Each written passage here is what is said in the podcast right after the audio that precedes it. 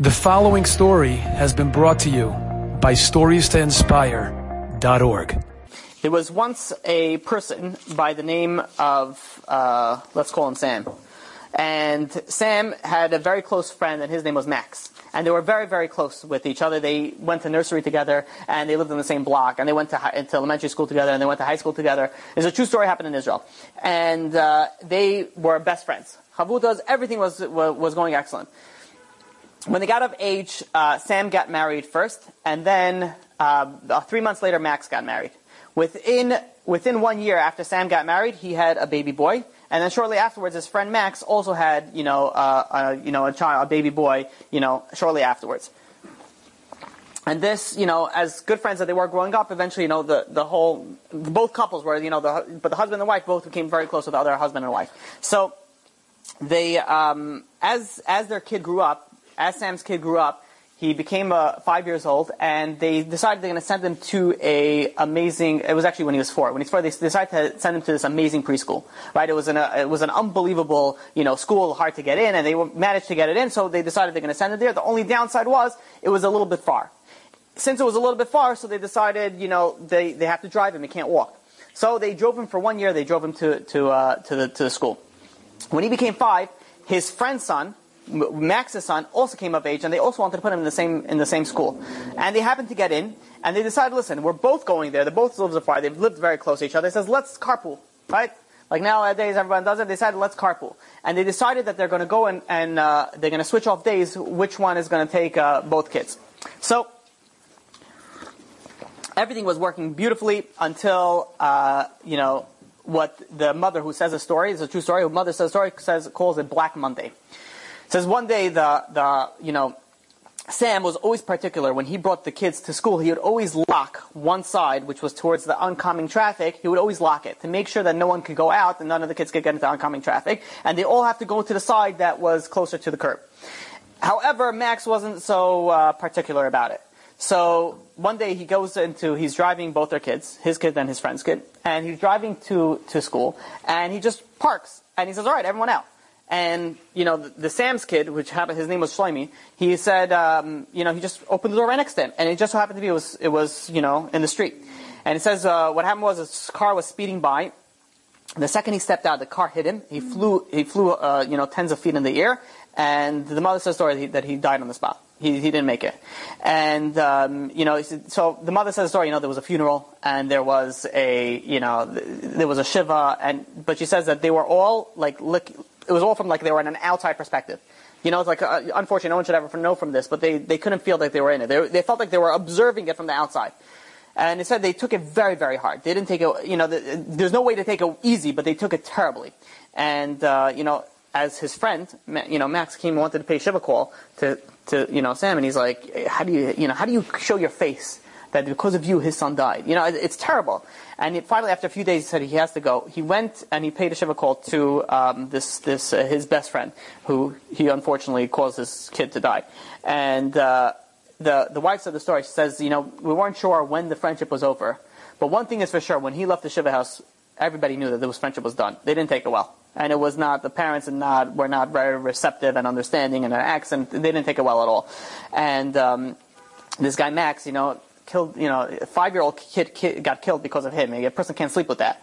A person can't live with that. So he took it very, very hard, and he kept on coming to his friend, you know, Sam, and he kept on begging him. He's like, you know, please, you know, like, forgive me, I'm sorry. He would wake up early in the morning, go in front of his house, and say, please, I beg of you, for, forgive me for what I have done. And nothing doing.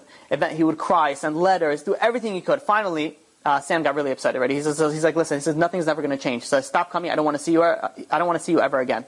And he said, not only that, he says that every time that I'm near you, I get upset. And every time he's like, more than that, I can't stay in this neighborhood that much longer. And uh, the wife said the husband was true to his word. One month later, they got up and they moved out of the out of the community, and they wanted and they decided they're going to start new. They went to this uh, to this new community, and uh, uh, about a year or so later, they were blessed with a with a child. In, in the interim, they had uh, two twins, and now this is a third child. So they had three three kids at this point. And uh, um, you know, they obviously you can't replace a kid, but they felt like this was a gift from heaven, sort of to ease their suffering. And life goes on, and they continue with uh, you know, babies are going to school and they're getting older, and suddenly One day, the wife gets a, a, frantic phone call from, from somebody in a hospital and says, "You have to come. Your husband's in the hospital." She comes. She, she comes racing down, and she's told that her husband was, you know, uh, like, you know, he fainted. He passed out in the, you know, in work. They brought him to into the hospital, and they realized that he's uh, he has kidney failure and he needs uh, he needs to go now on dialysis, which means is that every three times a week he has to go to a center, and they, his his kidneys doesn't work, so he can't really urinate. So now what they do is they plug someone into uh, you know this machine for like four or five six hours a, di- a day, four, th- hours. four hours a day, three days a week. Just to clean out for what the you know like uh, all the all the toxins that usually the kidneys usually do, and um, you know so you know she looks at her husband. And he became from like used to be like a strong man. He became nothing he went every, he went all the way down. He had to quit his job. He um, had to go on disability, and you know, and he had to, you know, he was on dialysis for you know for quite some time. After uh, a few months of him being on dialysis, they get a call from the surgeon, uh, who's in the hospitals, and you know the, the nephrologist or whatever was in charge, and they, he tells them, he said, "Listen, I need you both to come in here immediately." He, they, come, they both come in, and he says, "Listen, I was reviewing your husband's paperwork and it, you know it doesn't look good. He's he's on he's by end stage renal failure, renal failure, which means is that he has you know about three months until it becomes ter- terminal, and all systems are shut shutting down. And they're like, so you know what are we supposed to do? Because the only thing you can do right now is. Uh, is really a, a, a transplant, and you know the problem is is that he has a very rare blood type, and you need a very specific person with exactly the same blood type to give him the transplant, and that's very hard to come by.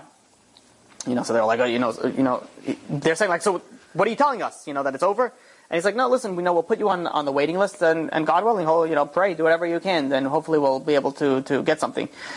So they get home, they're completely, you know, the husband's getting weaker and weaker, the wife is beside herself. She lost her child not too long ago, and now she feels like she's going to lose her, her husband as well. And she goes and she says, um, she, the first thing she does is she opens up the Tehillim Psalms and she starts reading the entire thing, crying to God, you know, nonstop. And finally, she finishes the, the book once, and she decides she's going to go to the rabbi, the rabbi of the community. And he goes and she, she basically spills the whole story. She tells him everything from the beginning, you know, the you know about her son that passed away, and now her now her husband is sick, and it's and it's not looking good. And you know, can you please do something? So the rabbi says. Um, I want you to keep on praying. And says, "Don't worry, I'm going to go speak to all the biggest rabbis. I'm going to shake the heavens for you." And she felt she felt confident. She felt good. She went she went home, and she said that day she finished the Tehillim three times, soaked with tears Three times the Tehillim she finished. And she said that was her daily routine. Her daily routine was that she would go and she would recite Tehillim. And, uh, um, you know, after about two months after, after that, she gets a call from the hospital. And the hospital saying that uh, they found a donor, please come in immediately. So they, they both rush in and they, they're doing some testing. It says we have a, we have a donor we think it is a close match. So they start doing all the testing and they find out that it's exactly the same match and it's all systems go. So they're very excited, Baruch Hashem, and he goes on the surgery. He goes on the surgery, and Baruch Hashem, the, the, the surgery was successful. He bounced back. He was able to, you know, his his uh, his kidneys were his now his one kidney was working, and it, it, things were getting back into uh, into into normal. And uh, about six months passed since the surgery. He starts working again. He starts getting into normal uh, life, and uh, one day he shows up by his wife's work uh, he calls her from downstairs and he says, please come down, I, I need to speak to you. And she was very nervous. She says her husband never showed up to her work once. And to come in and to say, you know, I need to speak to you, there must be something going on over here. So, and it can't be good. So she goes down over there and she sees that he's, he's white. He's like white as a horse. She's like, is everything okay? Is it your kidneys? Is that, you know, what's, what's going on? And he's like, no, no, no, Baruch Hashem, everything's okay. I just, uh, you know, something happened, I need to tell you. So they sit in the car and he starts telling her, he said, listen, you know, he says, uh, you know, when I was sick with the, you know, the kidney failure, I started thinking about, you know, doing cheshbon nefesh, which means retrospection, see how I lived my life. And he says, it really bothered me how I treated my friend uh, Max. Uh, you know, I, I don't feel like I was right. And, you know, I, didn't, I know he didn't do it, you know, didn't, you know, obviously he didn't do it on purpose. So it started bothering me, but every time I would think about him while I was sick, he said, I, it made me really bitter and really annoyed and really, uh, you know, anxious, so I decided to just push it off. And he says, you know, today I started uh, thinking about it, you know, more. And I said, you know, let me call a mutual friend of ours to see how he's doing. So he calls over this his mutual friend, and he's like, uh, um, you know, and, and, he says, like, while I'm speaking to him, I could see that he never knew that he had any issues uh, with his kidneys. He never, you know, he pick, he never put the two and two together. So he says, um, he says, oh, you know, how's uh, Max doing? And so his friend, the, the mutual friend, he said, "Listen, Max is, uh, you know, he's doing better. He's recuperating after the surgery, but he's, uh, you know, he's, you know, he's getting better." So the guy stops, like, "What? What surgery?" He's like, "Oh, right, I forgot you're not in contact with him anymore." So he said, uh, "Yeah, Max, you know, I guess he felt really bad about what happened. So sort of as something, you know, to, you know, pay back God, he felt that he, he donated his kidney to somebody." And this guy, the phone just dropped, and he picks up the phone. He's like, uh, "He's like, oh, okay, I, I gotta go. I'll call you right back." He almost he almost fainted. The husband said, and he said he goes to his wife and he's like, "What, what are we supposed to do?" He's like, "How is this possible? How did this happen?" He says like, and he says, "You know what?" And I feel it. I feel it that he gave me his kidney. He's like, "I feel it that it's him." And the wife is thinking, and she's like, "You know what?" She starts putting. She's a smart woman. She starts putting two and two together. She says, "You know what? Let's go right right now to the rabbi, the rabbi that I spoke to." He goes. Uh, both of them show up at the rabbi in the middle of the day. The rabbi opens the door, sees both the husband and wife both look white, and he realizes something is up and she's like, you know, something happened over here, and we think you were involved with it. And he sits him down. And he says, he, he, says, yeah, let me explain to you what happened. He says, uh, when you moved into this neighborhood, your friend Max came in, came into the uh, to meet me, and he said, listen, he says, I, I really felt bad. He told me everything that happened, and he felt terrible, and he really wanted to make it up. And he says, whatever you can do to try to put the two and two together. And so he said, listen, I felt you out throughout the, the, years that you were here, and I saw that, you know, you weren't ready yet. So I didn't mention anything. Says, but your wife came and said that, you know, you need a kidney or otherwise you're not making it past three months, I realized it's now or never. Let me call him. Let's see. So I call this guy Max, and when I speak to Max and I tell him about the whole situation, he stops for a second and he says, I'm a match. And the guy's like, he's like, the rabbi says, what do, you, what do you mean you're a match? It's a very rare blood type, you don't know. He's like, no, no, no, I know. He says, when we were younger, we took a CPR course together, and we had to take our blood work, and we both have the same rare blood work. And um, but but the rabbi said, he says, listen, I don't think if he tells you that it's his best friend, you know, uh, that killed his son, going to now give you his kid, I don't think he's going to accept it. So the the Max said, he said, listen, I don't want him to know. I don't want him to know that I gave him the, the kidney. He says we, they went through some organization, which took some time, to sort of, you know, keep the donor anonymous, which is, you know, it's not, it's not unlikely that they, that people do that. So they kept everything anonymous. And the rabbi said, but now that you came to me and you figured it out, I figured, you know, might as well tell you the whole story, and, and here it is. So the husband and wife, you know, froze for, they, sat down, they were, they were, they were completely beside themselves, and they're thinking, and they're like, you know what, I, can, can you set up a meeting? Can we meet them?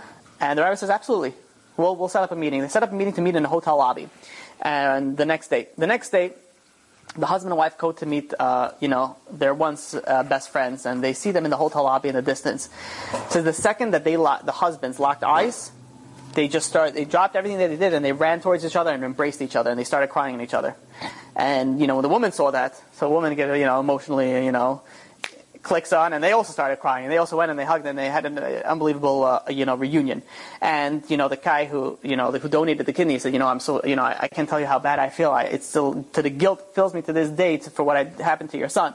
And you know, the other guy, uh, Sam, is saying, "Listen, I, I, feel bad. I should apologize the way I treated you. I know you didn't do it on purpose. I know it wasn't your fault." And they just kept on, uh, you know, apologizing to each other, and they sort of made up and they became uh, friends again a short while later, they were they were talking. The, the two husbands were talking, and the and the one that donated the kidney said, he said, "You should know, uh, Sam." He says, "Even if your kid wouldn't have died, I was still giving you my kidney." He says, "Because you're like a brother to me."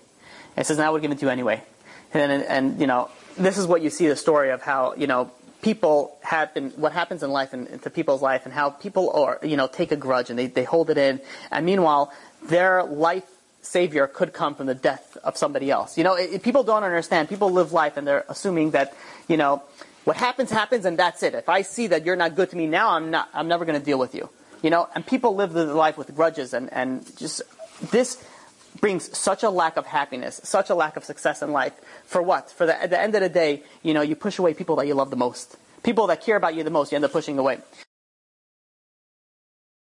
Enjoyed this story? Come again. Bring a friend. Stories to inspire.org.